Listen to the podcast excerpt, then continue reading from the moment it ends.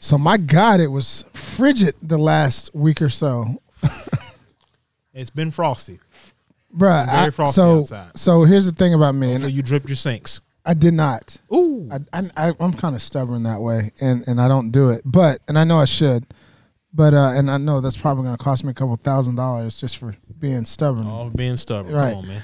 No, but listen, bro. I you know, if you know me, you know I love my life below zero and my my nature uh, shows and things like that. So, man, this whole time during this this You like uh, swimming inside your own house? what are you talking about? Eh, eh, Okay. Okay, Mr. Stubborn. No, we're good now. We're good, but it's never happened. But but you know, if you know me, you know I love Life Below Zero. Um, I love those Alaskan frontier type shows, and I'm sitting here, bro. Like this shit is fucking cold. Like there's no way I could survive in Alaska like this. Now, obviously, set of circumstances would be different. My attire would be different. Everything like this is Texas. You know what I mean? We're not we're not totally used to that. But that's all I kept thinking, man. I, like how cold it was. And my man Boston got out there in the yard and Shout out to Boston. what up, B? He uh he he didn't give two shits. Like Well, he was covered just in fur. He's good. uh, but his feet aren't. His paws aren't. He he was uh by nature engineered to deal with all elements. No, no question about it. But it was it was kind of cool to kind of marvel at because it was like Buddy wasn't phased at all. And meanwhile, I see my neighbors. They got um, a uh, golden doodle, um, the the the half size, not One of those accessory sized dogs. yeah, yeah. And um, he's got them all dressed up with booties on. I was like, come on, man. hey, at least me and B, you know, we're gonna rough it out there. You know what I mean? so, no, man, it's been it's been crazy. Uh, a crazy, crazy start to the year. Uh, I know we had our first episode a couple of weeks ago, um, so that was dope, man. I'm I'm really excited about today, but you know we're gonna get into our guests and and, and the format's gonna be a little different because we're just gonna open it up and, and and and talk, right? But you know how how's it been the first month for you? It's been exciting, man. A lot of um, a lot of progress uh, multiple fronts. Um, I have completely narrowed my focus on just a couple of things, and uh, the ball is definitely moving forward. Um, I'm very uh, excited about it. Um, hopefully, contracts get signed and things like that, and I can say I'm I'm I'm uh, humble and and honored to be a part of some really really some really really big things. Um, yeah, I'm, I'm, things are going in the right direction. I can't complain. And we going sizzling. Yeah, we we're going working on it. We work- I already told you. I, I'm just gonna call you one day. Let's go eat. and I'm gonna be like, hey, time to break that fast Yeah, yeah. So and or that cleanse. Sorry, cleanse. That's the proper word to cleanse. use. Yeah, cleanse. yeah. I, you know, I did do the fast. Um, actually, you know what? By the time that this is is put out, this will be one more day left. Mm-hmm. So Yeah. But yeah, I did a clean. I did a fast for the first seven days, no food, just water, um, and then The rest of the month. rest of the month is just juice and, and water. And so we're rocking it out. Um, cool thing is, I went to lunch with my sister today, and I don't know how this got brought up, but the lady that there are two women that were sitting next to us, and they were like, "Hey," uh, and they they're getting up to to leave, and we sparked up a conversation, and they were like, "I'm sorry, but I, I see her eating. Did you already eat your food?" And I was like, "No, I'm good. I, drank didn't- it." I didn't eat anything." And they they said, and of course we got to talking about, it, and they just thought it was crazy to go 30 days with no food, and I was like, "No, you can do it." So it's all about the mindset. Indeed, indeed. So, and I think that's a great uh, segue mindset. You know, this show is about having a growth mindset, and I am uh, tremendously honored that we were able to get this gentleman into the lab with us. Welcome back to the Vision Lab. I'm your host Ryan Cuffee, alongside my co-host Mr. Ryan Mosley.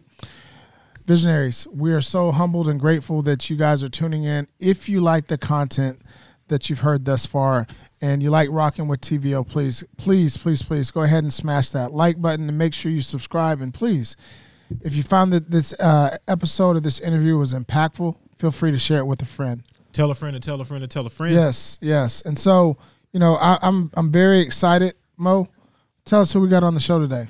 Cuff. Uh, today's guest is a native of uh, the famous, or some people say the infamous, Gary, Indiana. Uh, you told me a couple weeks ago we are gonna have an, we're gonna have somebody on the show who's got a very uh, unique story. Yeah. Um, Tony, welcome to the show, my brother. Yes. Welcome to the Thank show. you. What up? Thank you, thank you. Good morning. Good morning. How we doing, sir? Doing good, man. Doing good. Uh, I'm blessed. That's all I can say. Yeah. Gary, Indiana, home of the Jacksons, home of Freddie Gibbs.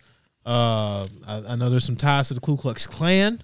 Uh, you know, Gary, Gary, Indiana is a special place for those who don't know. Yeah, for sure. I wouldn't say so much as tied to the Ku Klux Klan because Ku Klux Klan was for the south. Uh, migrated. Uh, they didn't. They didn't migrate Gary too tough. Yeah. you know, but uh, yeah, man, Gary was a very interesting place to be.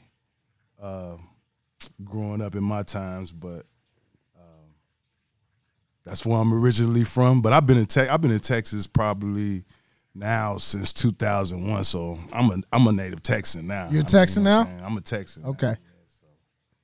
Yep. Love to hear it. Love to hear it. So, beginning of the year, Mo, I think, you know, a lot of us have these, um, you know, visions. Hopefully, visionaries, you've gone out and you've written your vision down, right? And, and you're, you're working to that. But oftentimes, we run into uh, challenges or, or, or hurdles or things that, you know, where the forces kind of feel like they're just against you, right? And I thought today we could talk about like overcoming obstacles, overcoming adversity. Um, it doesn't mean that you're always going to have a smile on your face, right? But it's the it's the willingness to get up each day and put one foot in front of the other, and and, and go to go to war. You know, a lot of times, um, we're we're on a we're on a mission or a pursuit of of you know fielding our dreams, and shit happens, and, and that's just the reality of life. And uh, I think Tony, your story as many times as we had the, the chance to to rap about it um, is is impactful, and I think visionaries, if you're tuning in, um, brace yourselves because this is um, this is one that you can certainly learn from. So I, I want to jump right into it, man. Um, First of all, Tony, how'd y'all meet? so I got to give a shout out to to the homie Drew. You know, um, Drew got me hooked up with Tony, and Tony came through to the crib. We did some business, and it was it was it's been love ever since. Um, one of the things that really stood out to me, well, first of all, Drew told me like, "Hey, you got to have him on the show. Like, you need to talk to him about his story." And I was like, "Okay, well, you know, whatever." And um, so he comes through, and we kind of chopped it up a little bit. And I had a I had a, a an issue that Tony was willing to provide some like unique customer service and come out and, and help service uh, what we needed done at the house, and um, and that's kind of where we we started talking a little bit more and and like listened to that story and was just like man, it's crazy. And so then we I ended up coming out to his crib, and uh, we chopped it up just a little bit more. And I was like, yeah. So if you're interested in being on the show, I think that this could be impactful uh, to people, and um, I think it can help people. Right? Um, I, you know, visionaries, we don't know where you are in your life, right? Whether you just got out of a traumatic situation or, or dire straits, or, or you know whatever the situation may be, or maybe you're in that right now. But I, ultimately, you know, Mo, one of our chief aims is to to help people, right, and and to help pro- point them towards a guiding light and, and hopefully through these episodic um, series that we've done and these podcasts and these uh, interviews with these personal anecdotes hopefully that does that. And so we always talk about picking nuggets of wisdom on the trail of life and that's what that's what today is all about. So i want to i want to jump into it um, right out the gate tony. Um, you've got a a very touching story. Can you take us back all the way to the beginning and kind of walk us through what you experienced, and we'll just you know chop it up as we uh, as we go through. So what you're about to hear is um, probably one of my most darkest times uh, in my life. It first started off um, with my mother. And how long ago was this? What year? This was in 2016 when Okay. it all started. Um, my mom had a stroke in 2016 October, the end of October 2016, And so when she had that stroke, of course, because she still resided in Indiana, which is uh, Merrillville, not too far away from Gary, um, she had a stroke. So of course she's there with her husband, and uh, he called me to you know to come see about moms. So I I, I, I got the first thing smoking to Gary or Chicago because you're flying to Chicago and then you have to drive from Gary to Chicago, which is probably about 20 or 30 minutes, depending on what airport you go to. Um, so I get home, and she's basically paralyzed on one side of her body, but you know she's still able to talk. Um, but of course, she it just it just seemed like that that stroke. She she was just she just wasn't right mentally. What what was that like? You you could just got off the uh, airplane, drive 20, 30 minutes to, to Gary. You walk in and you see mom, like your mom, is there in that in that position. She's uh, well, not able a, to walk. It was a it was a uh, it was a crazy moment because I never seen my mom like that because my mom is you know she's a strong woman or whatever, but uh, she was very happy to see me when I came in there. Um, and but just seeing her like that was was just a shocking to me. Uh, I mean, of course, nobody want to see their loved one uh, in a hospital bed. You know what I'm saying? But you know, she was there, and um, I think I stayed there for about a week. But then I went back home. Um, made sure she was good before I left. So I'm thinking that the process, you know, is is a normal process. You know, I ain't gonna say normal, but you you, you thinking in your mind, well, okay, she's gonna get back to being herself again. You know, yeah, just it's a matter just of a time. minor stroke. Yeah. It, it wasn't like a major. Well, I guess you could say it's major because she was paralyzed on one side of her body. But I always thought that, you know, okay, well she'll, you know, she'll bounce back because that's my mom. She's always known to bounce back. But um, so I came back to uh, Texas or here, and uh, her situation got worse because, as I said at the, in the beginning, it seemed like after she had that stroke, her mind just wasn't wasn't there. Uh, she would be screaming out things that wasn't there, talking to people that wasn't there, just you know, just little different things at different different moments. So she was. It was almost like she was senile, but she just had that stroke. Um, so I ended up finding out that uh, my stepfather could retire. She got bounced from different hospitals because of her temperament. Um, so they kicked out like two or three hospitals, and there was nowhere for her to go. So I had to fly back to Indiana and bring her back. And this was December of 2016. This was two months later, uh, prior to the to the first stroke. So I went to I went back to go pick her up. Had to buy a plane ticket, bring her back. Finally, get her back to the house. She stayed. She stayed at our house for a little bit, and and one of my buddies came over. He was uh, he is a uh, I guess you want to call um a manager or something at this this home or rehabilitation center. Okay. And so he offered, he was like, man, why don't you get your mom to go to the rehab center so we can get it right? Because you can't get it right here at the house. So I got in the rehab center. This is December, right around Christmas time. We got her in there, well, after Christmas, got her in there. And so um, right around January 16th, right around this time, Wow.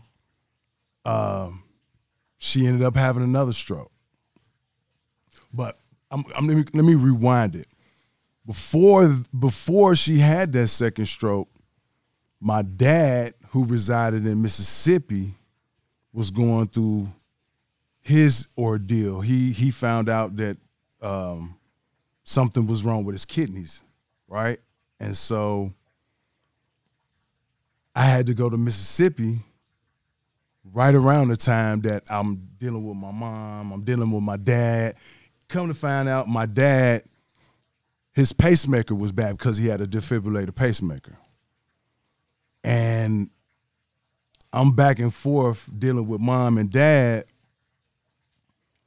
And before mom, I, I, I actually the day that my mom had the stroke, I was in Mississippi or New Orleans because they transferred him from uh, New uh, uh, uh, Mississippi to New Orleans because he had to have surgery because his defibrillator pa- pacemaker wasn't operating properly. Just crapping they had out to- on him.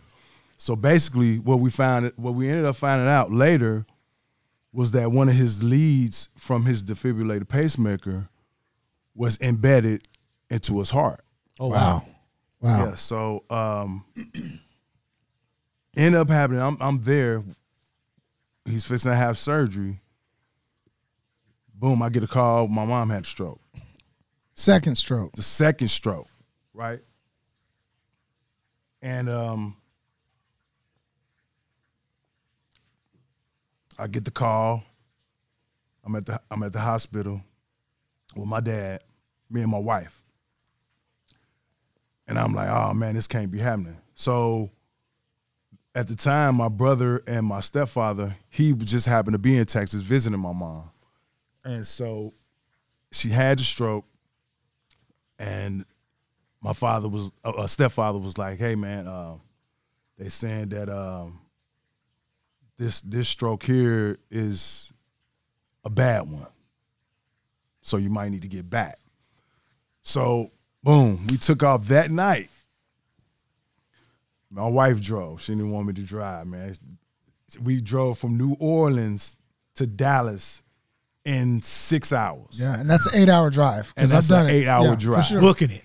She pedaled to the metal, Yeah. trying to get me home. That's why I say, man, my wife, I love her to death. Shout out to wifey. She- yeah, shout out to wifey, boys. Wifey was there when when all this was going on. She was there. So we get back. The doctors tell us that there was no chance of her pretty much surviving this stroke because this stroke, this particular stroke, was in the inside of her brain. So I was devastated. I was devastated not only the fact that I was devastated, devastated that that happened, but I couldn't be with my father in New Orleans while he was going through his surgery. Mm-hmm. So I- I'm I'm curious, Tony. How do you make that decision? You know what I mean? You got your your father who is um, getting ready to go into surgery because his defibrillator was messed up. Kidneys failed. You're already down there, and then you got mom who had a stroke. Now had her second stroke, which is worse than the first one.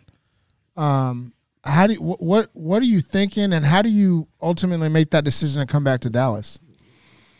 Well, um, wifey was like, "We got to go." So I didn't even really tell my father what exactly was going on. I just told him it was an emergency. I had to leave. So we left. Um, and he understood. My father's the type of person that understands, you know, I mean, he got a family. He he really understands what's going on. So he understood. So we left. Uh, it was wifey, wifey was like, hey, we gotta go. So we left. Get we go straight to the hospital. We don't even go home, change clothes, nothing. We go straight to the hospital. Yeah.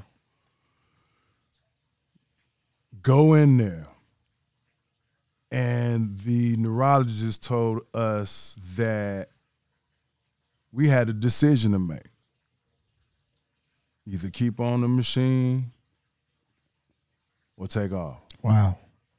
right and so it was ultimately up to my stepfather to really make that decision but he asked me and my brother.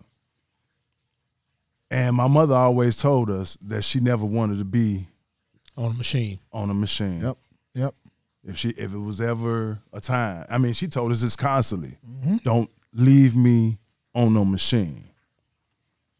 And my stepfather knew that too. So we made the decision.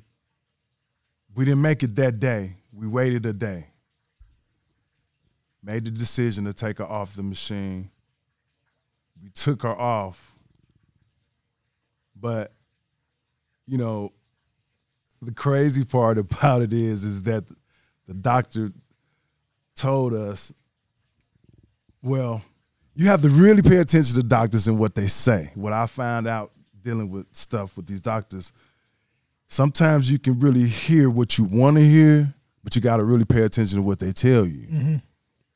It's two different things. You can hear one thing, and they can tell you another thing. That's right. So the doctor basically was telling us that yeah, there was a, a chance she, she was she wasn't gonna make it. We thinking that it's gonna happen right away. It don't happen that way. She's gasping for air, and man, it was just that was like I said. The, the, she ended up passing a few hours later, but it took a while to pass. But um, my brother, he, he, he didn't he couldn't be in the room at the time. But my wife was like, "Hey, you got to be in here because she got to know that you are right, because otherwise she go be, you know." And so I took it. You dig what I'm saying? I took it. I, I, I got to ask this. You're seeing your mom take her last breaths. Can you walk us through what you're emotionally, you know, going oh, through, what you're thinking? Oh man, oh man. I mean, this is mom that's been there at T-ball games, that's put a band-aid on your, your your scarred knee, and you know, scolded you for acting an asshole. Oh man. You talking about having to really hone in on the situation. Not very many people can take that. You know what I'm saying? Not very many people can be there to watch something like that. Um, and I'm gonna get into that a little bit later. But yeah, watch, wa- watching that was was a really hard thing to do. Um, I can't tell you the emotions that was going on at that particular time. But of course, I didn't go out. You know, I was just like, wow. I was more. I think I was more in shock that this was going on, um, more than anything. So she ended up passing away at that particular time, um, and this was this was uh, on the seventeenth, which is tomorrow. So this would be seven years. Mm, She passed. That's today. Today's the seventeenth. Okay, well today. Yeah. Yeah. So it's interesting. Um, a lot of times, a new year is is is brought and talked about with new beginnings, right?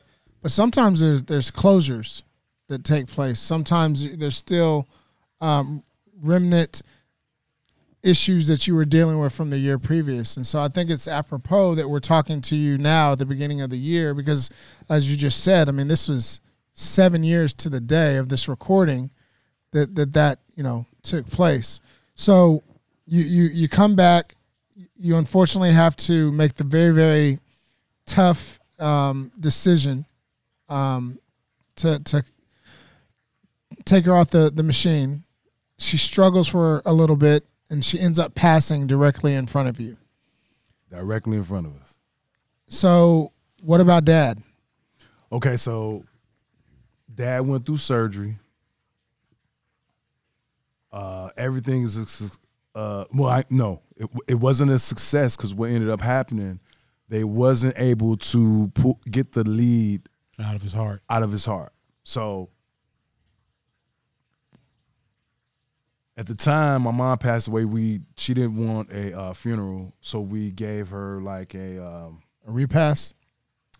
Yeah, sort of like a repast just for the ga- family and, st- and close friends to get together because she never really wanted it, you know, no funeral where people, you know, She didn't She- want all the pomp and circumstance. exactly. She she was the type that I always say, "Give me my flowers while I'm still here." Mm. You know what I mean? So, and I and, and I, and I I'm just thankful that I was able to be able to help my mom, man, because of so much sacrifice that she Yes, sir. made for Yes, me, sacrifices that she made for me, and I was just happy and thankful that I was able to be there for her when she needed me. Amen. You know what I mean? So Yes, sir. I'm I'm I'm I'm I'm very proud about that, and I'm I'm sure she's proud of me too. So with my dad, My dad ends up having the surgery. The surgery's unsuccessful. My stepmom's with my my dad, so he's going back and forth from uh, New Orleans to Mississippi.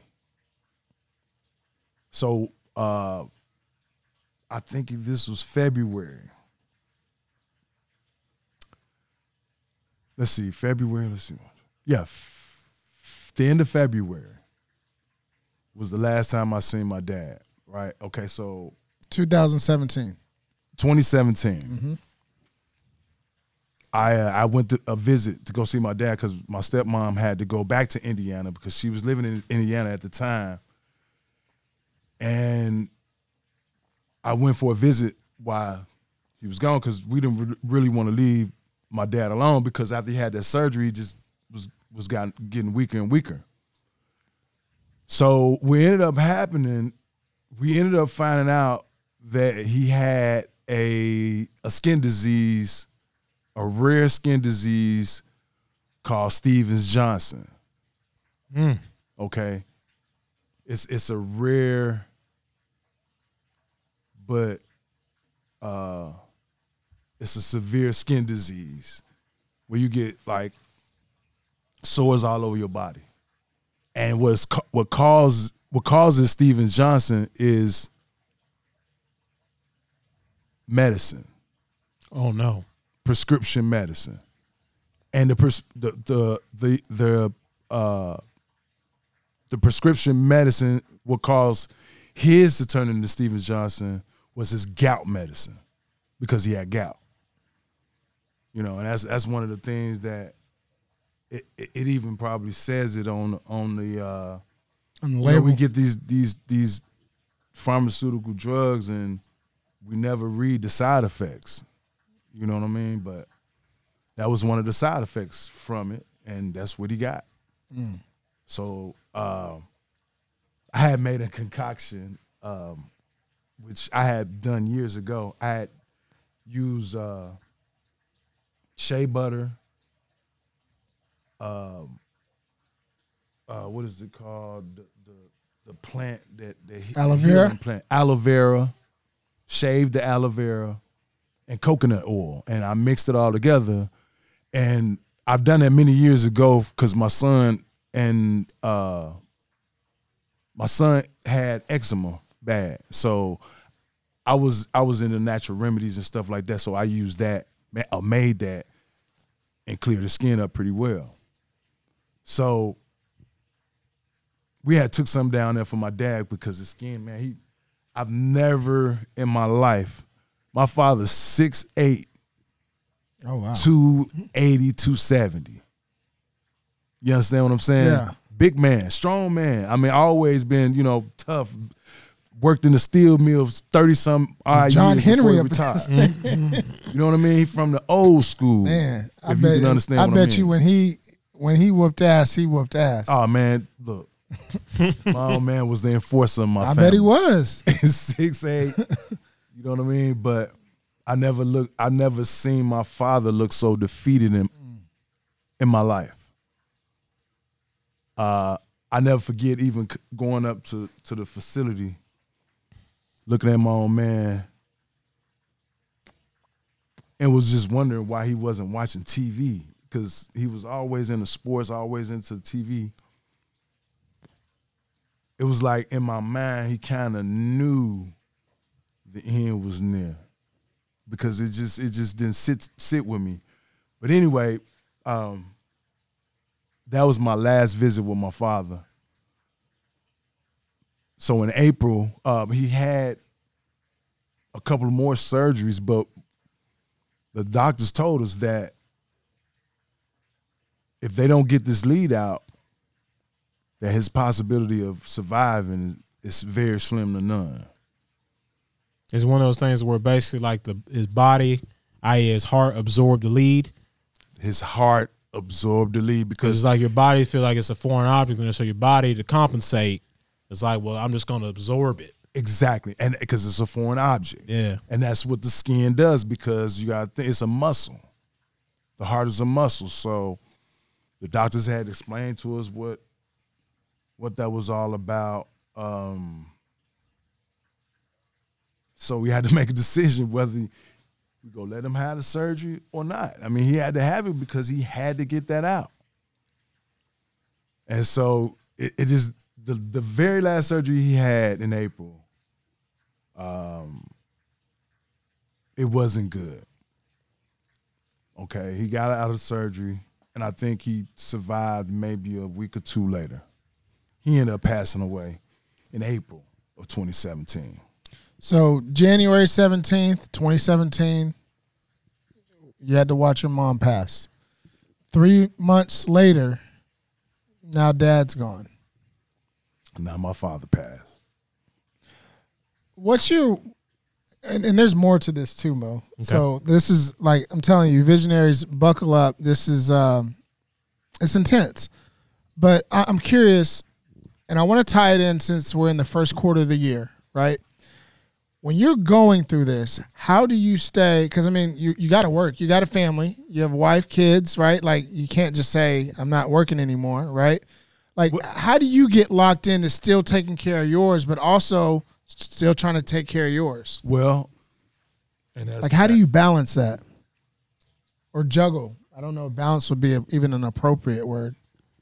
and that's the that's that's the great thing. So 2016 is crazy because in 2016, now mind you, I had just graduated. I got my uh my bachelor's degree in uh cybersecurity. Um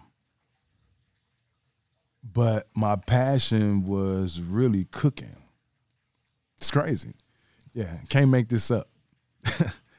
um IT is my field. I went to school for IT, but I got into cooking, and I I, I had a I, I- noticed that I had a uh, a gift of uh, of just cooking or or or grilling. I should say. I shouldn't say cooking. It's a, it's a difference, but and so in 2016 I quit my job to start my business, my catering business in 2016. I, I never really knew because I just really just, it was like a jump. I just jumped. I wasn't scared. I just jumped, man. And this was before my mom got sick. I never really understood. But by me doing that, gave me the opportunity to be able to do the things that I did for my mom mm. because had I been working at a job, you'd had to check in with somebody and all that. I know. But I, I, wouldn't think, have had that time. and we didn't get into this, but I'm assuming, right? But I think there's a, a big nugget there. Like, if you're hearing from God, it's time to jump, jump, because you don't know what's around that corner, right? And like you said, if you don't jump, you may not be able to have the time off, or maybe you have to sacrifice your full time income to make a decision on supporting my family, right? And then you got a whole heap of other other issues and problems that you got to you know uh, deal with after their passing. So Right. Well, another part of me jumping. Now, I've been I've been married now. Ooh, nineteen. It'll be Don't nineteen mess up. years this year. okay, It'll be 19 years this year. And again, my wife was a big part of me making that jump. I didn't just go flying off the handle and just make the decision without consulting her first. right on. You dig what I'm saying? Yes, so sir. she was a big part, she was a big support of my decision making it. You understand what I'm saying? I didn't I didn't just, just go flying off the handle and doing it, but she supported me in whatever it was. And that's hard. Well, I ain't gonna say it's hard to find. It is It's not. It's not. It, it's just that, that that's a whole nother different podcast right there. What we're But trying to say is they don't make them like that no more. well, they do. You just got to find the right one. count, count your they- blessings. Few count and your far blessings. between. Yeah, few far in between. count your I- blessings. I, am blessed. I'm So blessed. so you make this decision. Um, you know, you you have to watch your mother pass, your father pass. You started to you started your own catering company, which afforded you the opportunity to, to be there for both of those situations. But you know, the reason why your story is so engaging is because it it doesn't stop there. So I know you want to go ahead and light your stick. so yeah. Father passed away. April.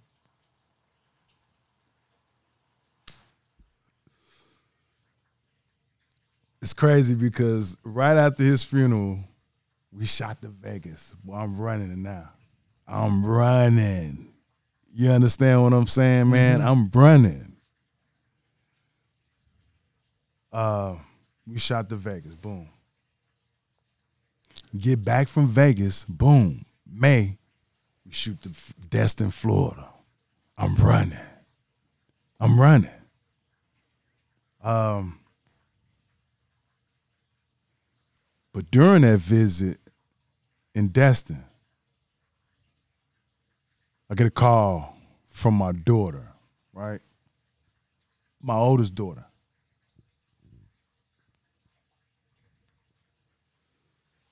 She says, Daddy, I don't feel good. This and that. Woo, woo, woo. I said, go to the hospital. She goes to the hospital. Okay. Uh, this is probably like the day before we getting ready to come back. Um, she goes to the hospital. They sent her home uh, with a, uh, I, I think it was a respiratory infection, the first one. So the next day comes, she calls back. She's still not feeling well. Now we're on our way back now. Y'all flying or driving? No, we're driving. This is 19 hour drive.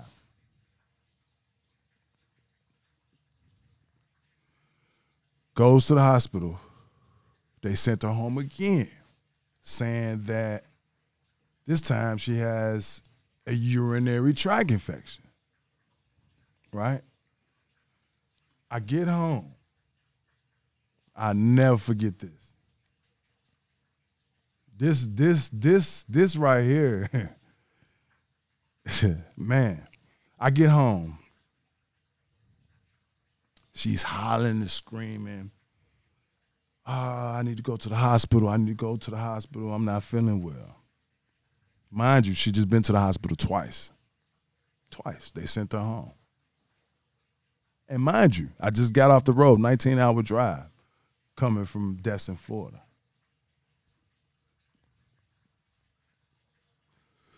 Now, my daughter, you have to really know my my daughter. My oldest daughter, sometimes she can she she's she can exaggerate a little bit. She's she's she's a little dramatic. She's needy, needed attention. So at, at the time we like just you you'll be okay. Uh Shayla, my wife, went got us some some medicine, some pain medicine.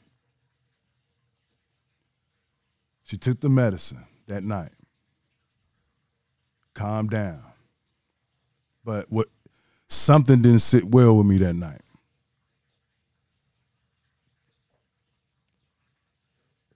And I'm gonna say this for th- for those that want to believe, you want, you don't want to believe. My mother came to me that night. You know what she told me? That night, she told me to take that girl to the hospital. To take that girl to the hospital. And I didn't. All right, hold on one second because we're we're about to. This is deep, but I, when you say your mom came to you and said you need to take that girl to the hospital, In my what- dream. it was a dream. So In my dream. okay, okay, In my dream, she came to me and told me to take her to the hospital. Cause I dozed off because I, I really couldn't get no sleep that night because I was kind of like, I just didn't feel right that night. I just, it was a feeling. And I did not act on what I was supposed to at that particular time. So I get up the next day. First thing I do when I get up, I check on her. She's cool. The pain is gone. But the part that wasn't cool was it was like she was um out of her mind, uh, inebriated, pretty much. Um, so I, the first thing I thought she had took a drug, you know, you know, because these young kids like to explore. I, the first thing in my mind, you know, she's that age. She's 23 at the time, or 22 at the time. So I'm thinking, okay, well, she just took something. Stumbling all over the house. Now I'm mad because you taking stuff and you all over the place. Like, come on, man. But what I didn't know, it wasn't that. But I didn't know that until she ended up using the bathroom on herself. Then I, I said to myself, this is serious.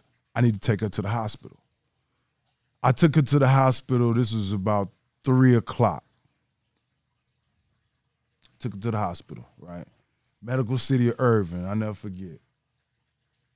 On MacArthur in Irving. And uh, we got there.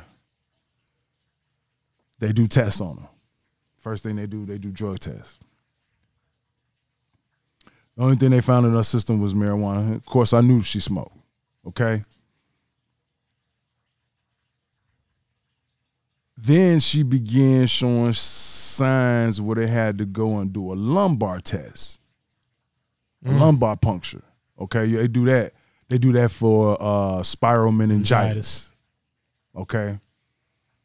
Um, but what we didn't know, in order for them to be able to do a lumbar puncture, they have to give you this uh, this drug called Ativan. Okay. Um, and what I didn't know that she was allergic to Ativan. So they gave her the Ativan. I'm sitting there, right in the room with her. And she coded. Oh no. She coded right there on the spot. And so when she coded, now it's chaos. You know, doctors running everywhere. They, you know, they the little sign, woo, woo, woo. And I'm sitting there in disbelief now. You gotta mind, you gotta think. I just lost my mom. I just lost my dad. And now this is going on. And this is your daughter. This is my first child. I just couldn't. I, I, I just, I just couldn't believe what was going on. And, and what was crazy about the situation, the nurse that was in there giving her CPR was giving my baby CPR. They wasn't reviving her right away, so they. I never forget the lady gave me a look as almost as if I don't know if she go come back. You know, the look in the eyes, you can tell the look in Like, the like eye. I'm trying. I, I, I don't know what else to do. That's the look that she was giving me. Yeah. And so I'm like, I'm giving her the look like, man, y'all better save my baby. You know what Figure it I out. mean? To me, seemed forever, but I believe she was under for maybe, maybe a minute and a half, maybe two minutes, but that was the longest two minutes of my sir. life. Yes, sir. You dig what I'm saying? They bring her back. When they bring her back, the neurologist tells us that her chance of survival was on a scale from one to 10, a one. Okay? I had to call that girl mama. Uh, which is my baby's mom. I had uh, because that's my daughter through my my my my first baby mama. Devastated to Yeah. say the least.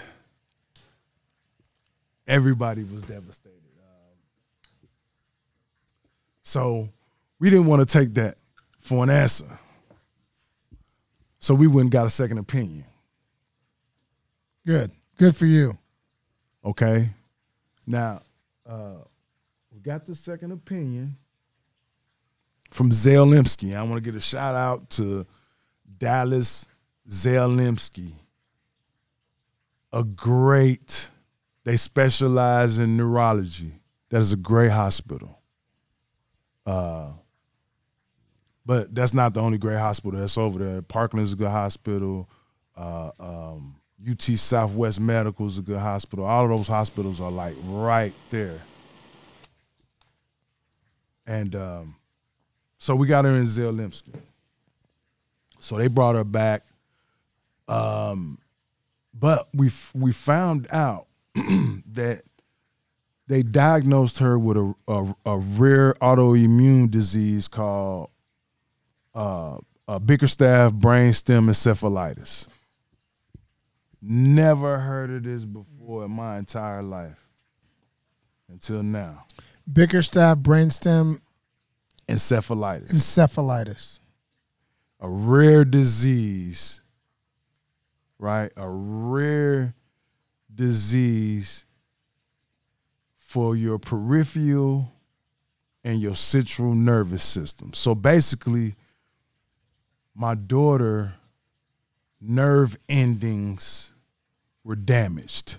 Her peripheral vision was damaged. She couldn't see anything in her peripherals. Period. Mm. She couldn't move voluntarily on her own. She was basically in a pelagic state. Okay? Devastating, to say the least. But she's still here, right? So on the road to recovery, we're trying to remain positive. I wouldn't even let nobody in the room unless you're positive about everything. I was at every meeting because they do rounds. You know, and uh, when you're in ICU, if, or if you ever had a family member in ICU, they the the, uh, the doctors doctors who's ever uh, uh, on the wing run. Yep. either uh, neurology, you got phlebotomists, you got different doctors who take care of different things, and they come by and they all get together. They had a round, so they would have their rounds because this is nothing I ever heard before. I went and done my research and just it was crazy. Um, I even I even went as far as to because my daughter couldn't eat or anything, so so she had to have uh uh IV uh, feeds uh, basically to uh, to get her nourishment because she couldn't eat because voluntarily she couldn't do any of that. She couldn't swallow any of that. So basically, you know, my daughter was getting feed through tubes. Uh, and and eventually I, I convinced the doctors uh to, to change her feeds to plant based feeds. I had to because insurance wouldn't pay for the plant based feeds until the doctor approved it, and I had to prove to the doctor that this was the best nourishment for. And man, the doctor the doctor was surprised that I was uh, so vigilant as far as getting the best care for my daughter. You know, um, I'm sure they've seen people before, but as far as going to deep studying and because I ain't no dummy, I'm a, I'm a tell me some stuff, I'm gonna go research it. Although my wife is a nurse too, that's that helped helped out a lot. So of course, uh, my daughter's getting better. Okay, so now it's time. She's not ready to come home, but she's ready to come down to a uh, a step down hospital or a facility. Um, I can't think of the name of the facility that she went to in Arlington, uh, but there's a facility which is a step down facility below the hospital, but above like a rehabilitation center because It's a specialty quite- center. Right. She wasn't quite ready for that yet. So we got her there. She regressed. Um, Do you think she regressed because of the level of care? okay, that's a that's a sticky situation. I,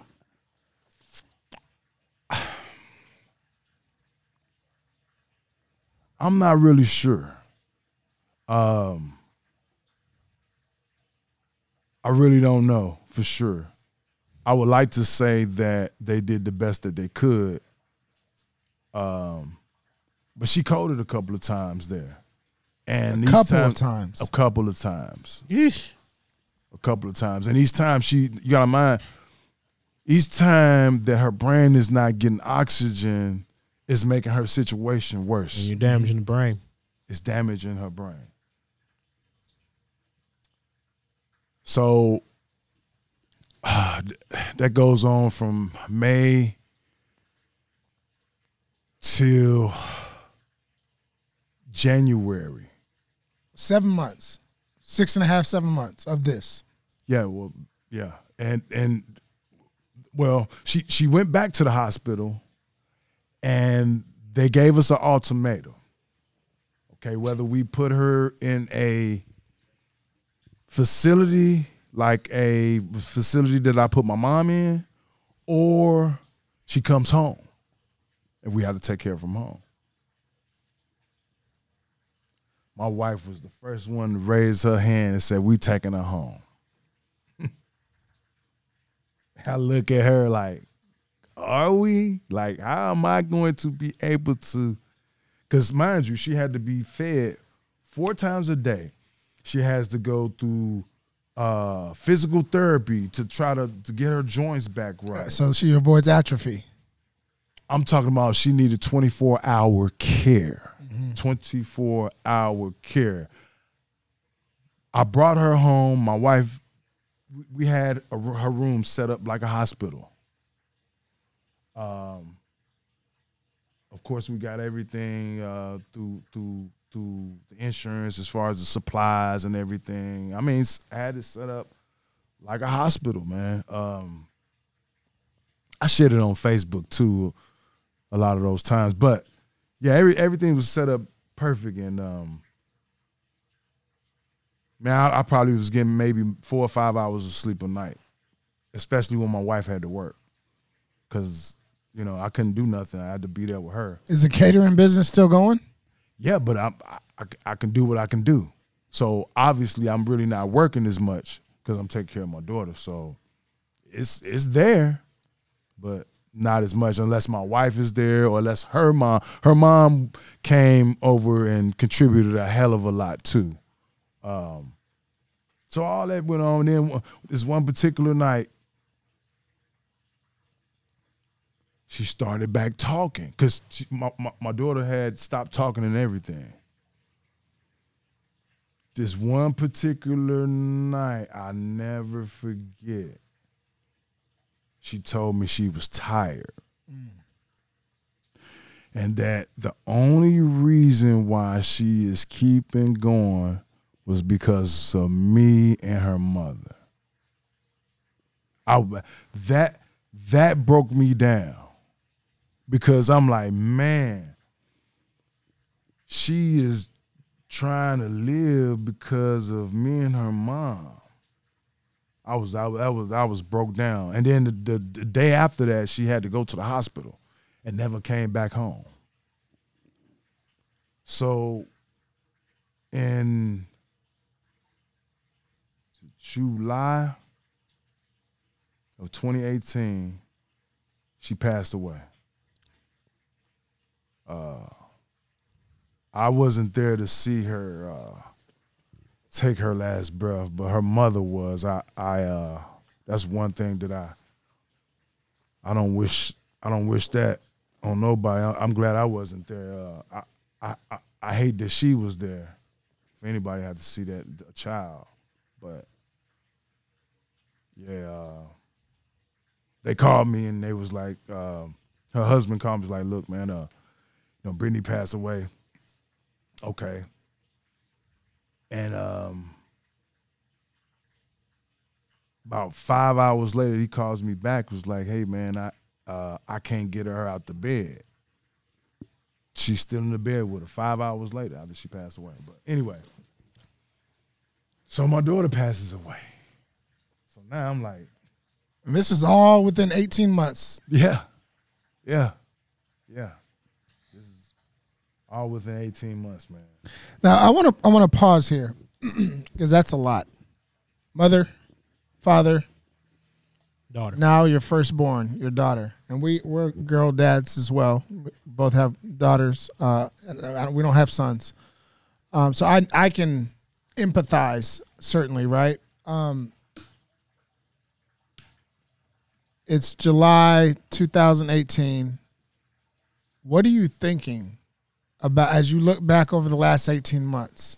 Like, are you mad at God? Are you mad at yourself? Are you mad at your baby's mom? You, you mad at your parents? Like, what, what emotional, um, what was your emotional state like? I didn't have none at that particular You just time. numb? I, I didn't I didn't have none. Even even at her funeral, like it's crazy because everybody was looking at I, I, I can I can I'm visualize going back to the funerals. Like everybody was looking at me like to see how I'm gonna react because everybody knew what was going on with me. But I didn't have any emotion. Uh, I didn't. I didn't. Was that just tired? You were just tired of I think. I think. I think. It, it, it. Okay, so it hadn't really hit me yet. Mm-hmm. because you've been working the whole time. I've been going. I mean, when I say work, what I mean is you're working to take care of your daughter, and, and and your focus, your attention, your energy is all on her. And I think it's very common that after, you know, she passes or whatever, you there's nothing left for you to give at that point. man, I. I was just numb, pretty much. Yeah. Uh, just still in, still, still cannot believe all this is going on. So, two years later, it hit me. It hit me hard. Two hit me, years. uh, and then I went to go. I had I had uh, even went to go see a psychiatrist. And so there's nothing wrong with going to see a psychiatrist, man. If you you know if you think something's wrong, man, go see a psychiatrist because it, it helped me a lot. Uh, I probably I probably it, I probably wouldn't be able to sit up and talk to y'all had I hadn't had a little bit of help. You know, it all it now mind you, the psychiatrist can only lead you to the water. You have to drink the water. Yes, which- sir. Which means that you have to get it within yourself. Uh, because that was a lot to endure at that particular Hell yeah. time. Um, and then it don't stop there. I, Don't stop there. it's crazy. 2018 goes by, years go by. We, we okay. I'm thinking my life is go get back to normal. Here, 2022 come rolling around. Well, 2021. My my son, he has a head injury and maybe like uh, I'm not sure. I think in maybe June or July. So we thought he had maybe had a concussion. All year was going around, going, going. All year, the year had gone by, and so he started throwing up and not being able to stop throwing up. So we didn't know what was going on with him. Man, sent him to the doctor. Uh, my wife ended up getting him an MRI. So they they go to the hospital get an MRI. They give me a call. I'm at I'm at the house. I'm working from the house at this particular time. And they tell me that my son has a tumor. This uh, I forget how many centimeters. This is, this is a pretty big tumor on his on his brain, and that he needed to have surgery right away. and that it was cancer. Now, mind you, my my son at the time, he's 15 now. He was 13 at the time. No, he was 14 at the time. Because this was January. He had just turned 14. Uh, no, no, he was 13 at the time. And man, 13 years old, finding out my son got brain cancer. Now I'm just You right back in it. Tell us. at this particular now i'm like to the point to where okay if something happens to him it, it, it, i don't want to live no more like like really i, I was at a point to where i- i- if something happened to him it's over for me you know what I mean? At that, but that's why that's how I felt. So he has a surgery, man. His surgery was ten hours long. We in that waiting room for ten hours, brother. I'm, I'm in. If you can imagine the feeling of being in the waiting room for ten hours, knowing that your son has having brain surgery, thirteen years old, having brain surgery. You talking about bad nerves at that particular time. So we got through it. We got through it.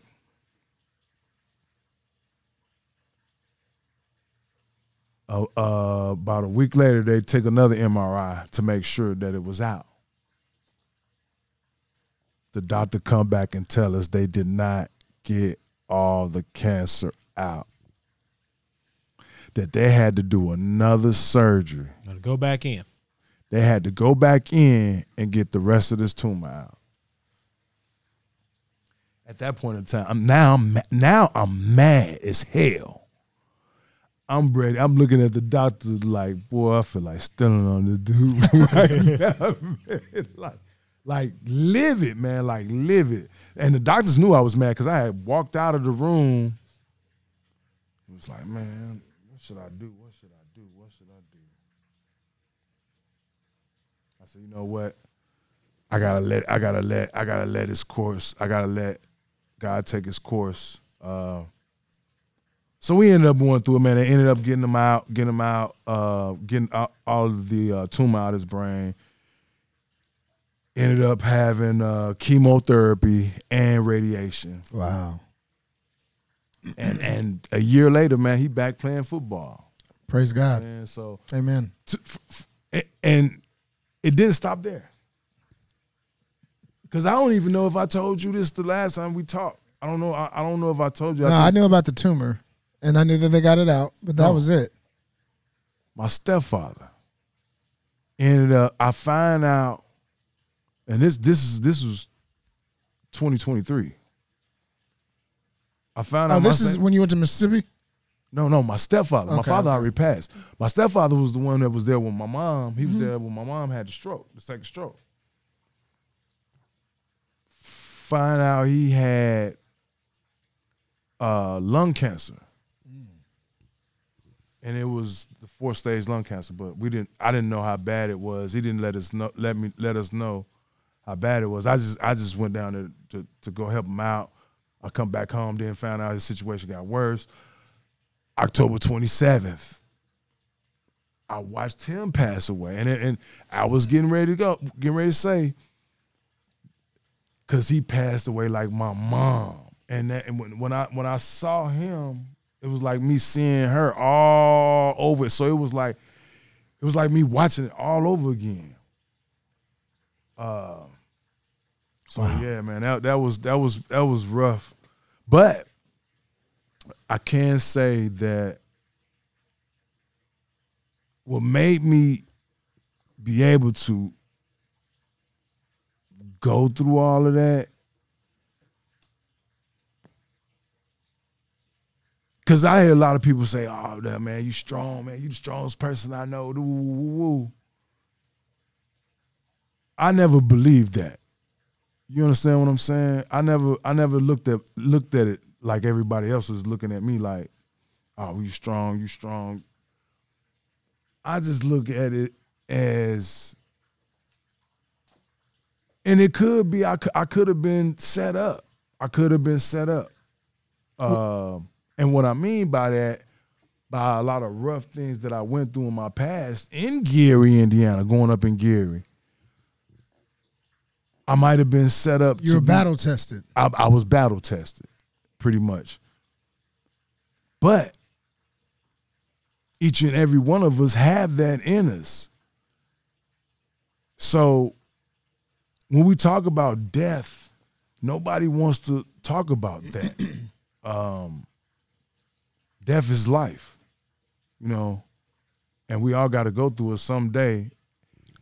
And that's how I'm able to be able just to to get up and go because I, I fall down. Don't get me wrong. I had I had a moment this morning because of my mom. I'm thinking about my mom, but I don't sit there and waddle in it. So, you're were you close with your stepfather? Yes, I was okay, very so close. you got a chance to see him pass, and Yeah. and there's no more death or passing as No, of no, right now. This okay, was cool. October 27th, the day Yeah. before my birthday, is when he passed away. Man, So I I think, first of all, I would be remiss if I didn't say thank you, sir, for being so uh, transparent and honest and um, willing to share your story. You know that that is is impactful, and I think where I kind of want to go next is, and you you just started talking about it. Like every day isn't you know peaches and roses. You know what I mean? Every day is is a struggle. There may be mornings where you get up where you know you have a thought or a, uh, an aroma reminds you of your daughter or a, a football game reminds you of your your father and so you have those type of moments and so what i kind of want to get into is talk to our visionaries and that's what we call people that that rock with uh, tvlp um, talk to them about how you're able to deal with this. I mean those are four huge and monumental uh, acts right? So how do they how do they get through the grief? You have to you have to reality because we all want to live in this fantasy world. I mean come on man. We have to we have to to realize that like again death is for certain.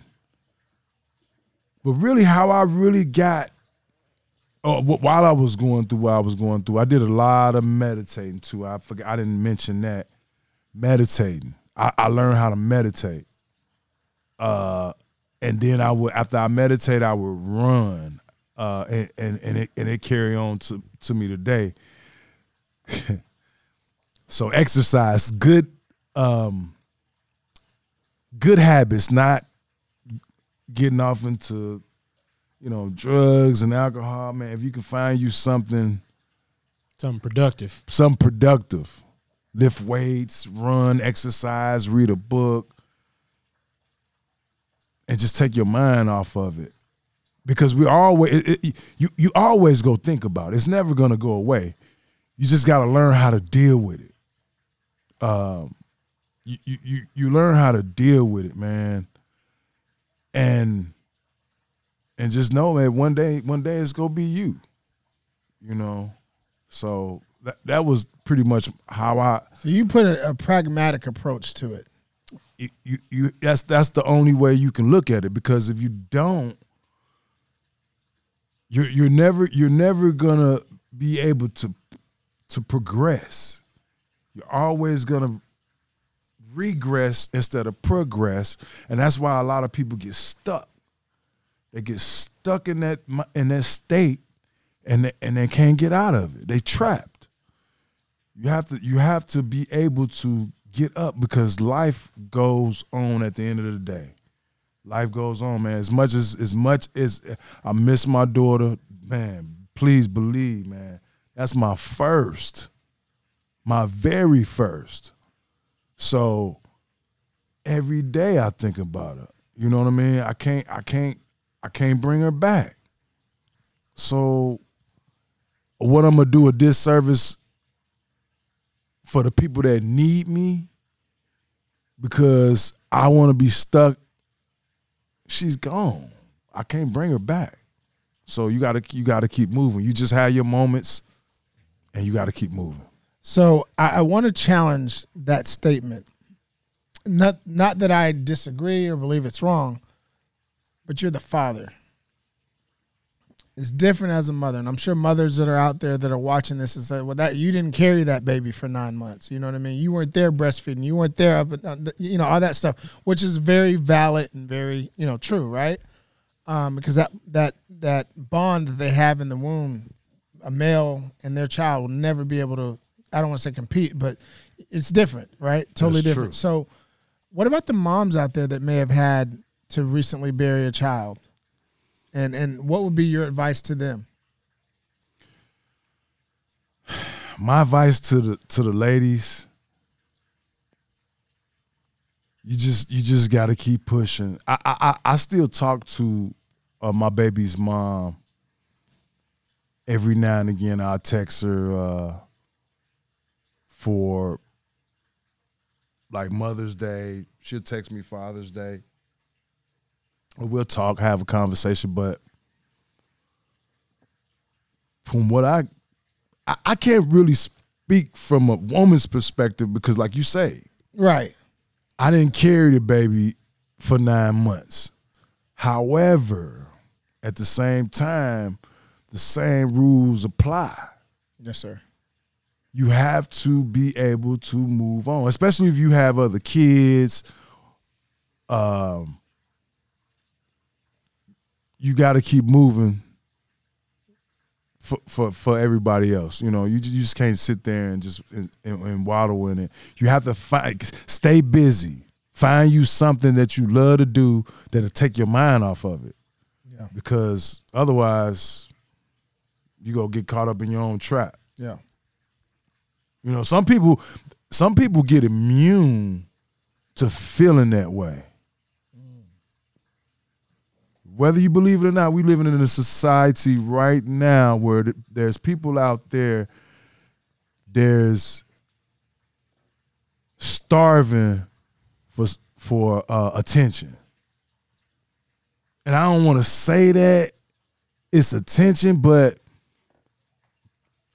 in that aspect, it's a certain feeling, man. Some people like for people like to for, for people to feel sorry for them. You you got to get out of that. It's just just have to get out of that that It's the ugly mode. truth. It's ugly truth. I mean, it is what it is. You you speak it into existence. You know. It's been one hell of a um, sit down. Shout out to you, Cuff. Yeah, I told you it was going to be. I think the, the the one sole question that I have after listening to this is as you move forward in life, right? Because you say you still got people. who- There are still people here who depend on you. What has been the leading force, the or, or the, the the biggest tool that you've used to remain square on your feet? Because that's a lot for for one person to take, right? Like you just said, you know, yeah, like you, you can't you can't be the victim role. You can't play the victim role. You can't just scream "Why me?"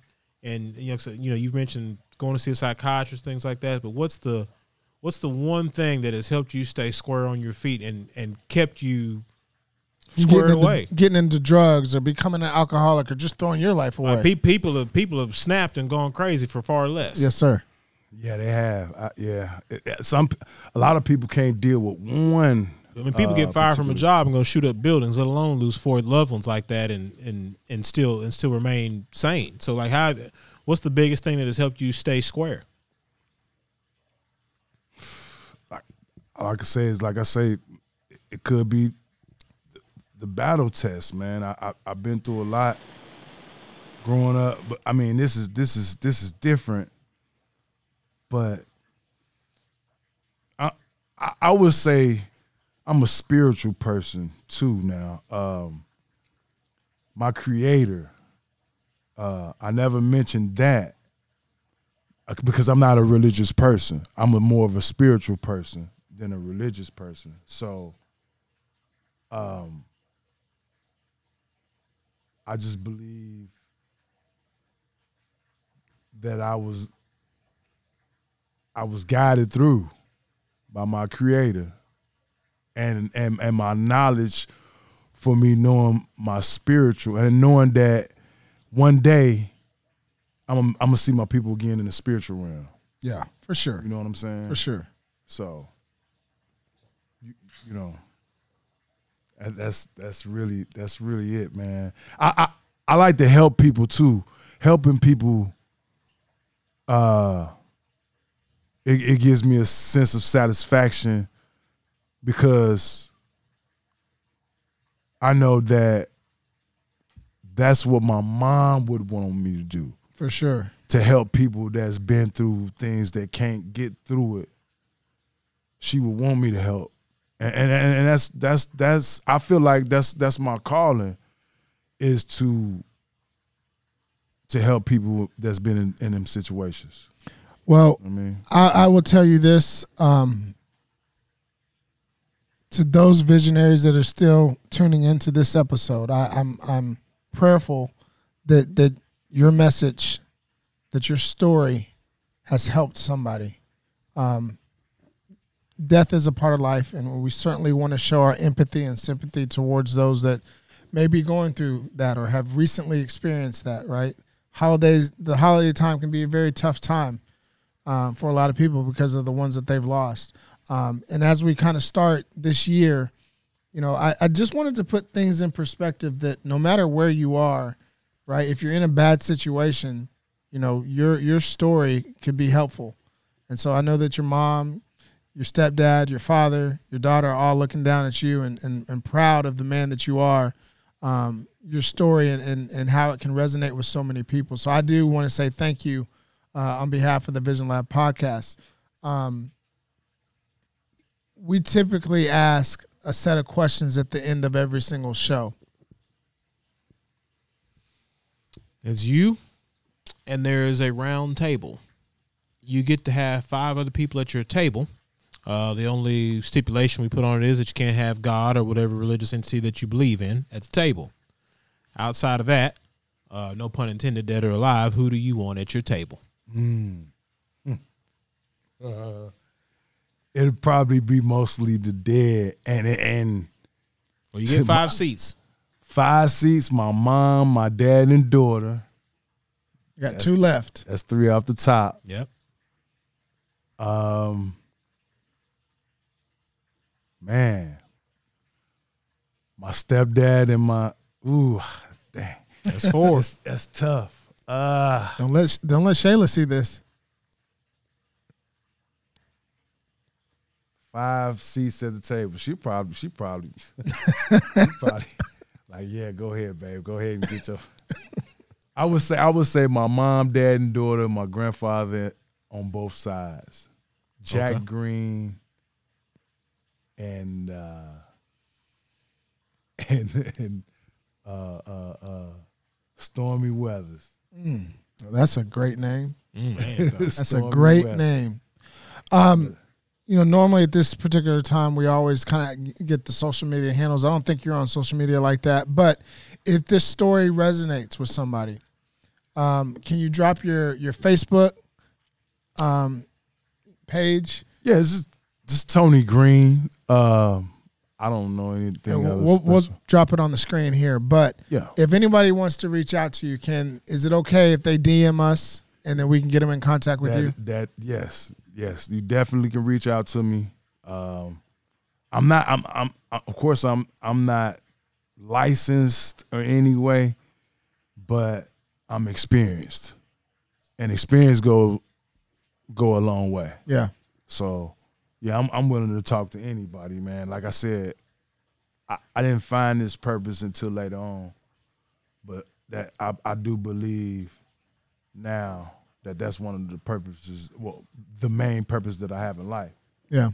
So visionaries, if, if this story touched you or, you're you're going through this or you know someone that is going through uh, a very difficult time, Grief. you know, please uh, shoot us a DM at the Vision Lab podcast. You can shoot us an email, uh, thevisionlab at yahoo.com, um, and we'll get you hooked up with Tony, um, and you guys can chop it up. You know, um, there's no um, embarrassment um, by seeking help and, and talking to people. You heard Tony talk about, you know, going to the psychiatrist. So um, sometimes just getting it out and getting it off your chest and hearing from other people that have kind of gone through it can be a big, big, big help in your life. So, uh, with that being said, Tony, what is your long? What is the long term vision for one Tony Green?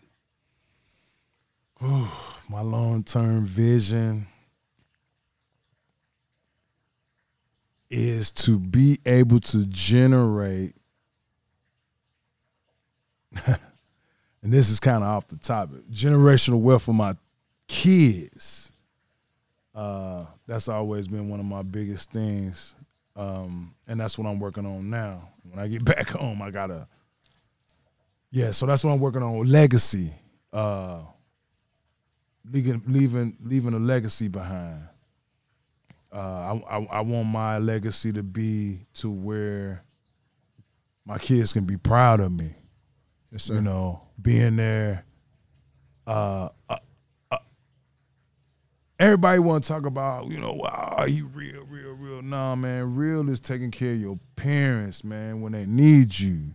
You understand what I'm saying? Being there for your kids when they need you. Being there for true friends when they need you. Um, that's being real, man. All this going out, doing all this uh, other crazy stuff that these, nah, that ain't being real. This the stuff what you see on TV, nah, that's fake, man. Nothing new under the sun. you know what I'm saying? Take care of your family. I don't see how people go out here and don't be speaking to their mom and father. I I, I just don't get it, man. I, I I wish I could bring mine back. I would kill for a conversation with my mother and father. You know what I'm saying? Even my baby, but you know, it is what it is, man. So Yeah. Um, in case you didn't know, the Vision Lab has a magical time machine. Okay. What advice would you be giving yourself from five years ago? advice that I would be giving myself five years from now. Ago. So back in 2020, Oh, what is it, 2019. 2019. what advice would I be giving my? Oh, It's January 2019. if I, the advice I would have given myself five years ago, 2019, if I could have just st- st- stay in the house and and don't go out for about two or three years, and just grind for two or three years. That that's Well, you're going to get that in 2020 with COVID. right, man. Just yeah, that man. yeah. Um, Cause I'm I'm on t- a whole bunch of, of, of different different things, but like I said, that's that could be another podcast. But this this is first of all, I want I, I want to thank y'all for having me on. Uh, I appreciate y'all giving me the ability to share my story to people that uh, that may be grief stricken. Um, because there's a lot of people out there that's that's that's grief stricken and, and they're looking they they're looking for something or somebody to be able to steer them in the right direction because it's it's it's it's it's, it's a lot of people out here that's that don't know how to deal with it. They they don't know how. So y'all giving the people the opportunity to to, to, to have me speak because my story goes really a little bit deeper, and I I can get long winded, but it's We deeper may- than what I'm. We may have to have you back on and, and chop it up some more. So, final question of the uh, the podcast: What advice would you be giving yourself five years from now? So it's twenty twenty nine. And that version of you is looking back to you today. And what's he telling He's you? telling you. What is he telling you to do? the vision from five years is telling me. So that older version of Tony's looking back and talking to you today in twenty twenty four. What's he telling you? Don't give up. Keep pushing. Keep pushing. Don't give up. Yeah. You know, um, life is about obstacles, man. It ain't gonna always go your way. Just got to keep pushing. That's my slogan. Push. That's good. It gets tough. Push. Well, again, Tony, on behalf of the Vision Lab podcast, just tremendously humbled um, for you sharing your story. It, it's going to touch lives. Um, visionaries, if you're rocking with this this late in the on the podcast, first of all, thank you. Um, this is a tremendous story, and that we wanted to share and wanted to get out to you guys. Um, it's a different way to kind of start the year, but it's also an appropriate way. And I just, I, you know, want to encourage you, whatever you're going through, like Tony said, just just keep going, keep pushing, get up, make yourself busy, talk to people, uh, continue to put one foot in front of the other, and and time will will will will go by, right? And then you'll get stronger and you'll get better, and, and that's just the that's just the game, and that's the that's the formula. It's no uh, no secret sauce. I mean, you heard it directly from Tony. So if you're going through something, you know, by all means, just just just get up and, and keep going. One thing, one thing I'm gonna say this. Excuse me. I don't mean. No, you good. One thing that my psychiatrist told me that was the hardest thing that I ever had to do was to write down ten of your most your hardest moments of what you've been through. I think that was one of the hardest things that I ever had to do in my life because I not only writing them down gives you vivid memories of what you've been through. Mm-hmm. But it also it's also therapeutic because it get it again it it gives me the ability to be able to talk my story because like I said at one point I probably wouldn't be, I wouldn't have been able to sit up here and talk to y'all without breaking down. oh, for sure. You know what I'm saying? For sure. Yeah, I mean that's four extremely close people Yeah. to you. So yeah, uh, so it's therapeutic. yeah. it's therapeutic talking about it uh, now. Um, especially when you know you did everything you could. Now, some people they they they they go through grief because of regrets. I told y'all earlier, one of the things that I regretted, I didn't say it was a regret, Yeah. was not taking that girl to the hospital. Mm-hmm. my regret things probably could have turned out differently had I took her to the hospital, but I can't can I can't dwell on that because if I dwell on that, You be no good. I ain't gonna be no good. yeah. So Well, again, thank you so much for jumping into the lab with us. Remember, visionaries, each one of our guests that are jumping into the lab are dropping nuggets of wisdom. It's up to you to pick them up.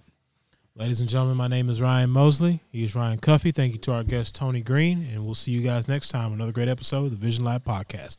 Peace. Blessings.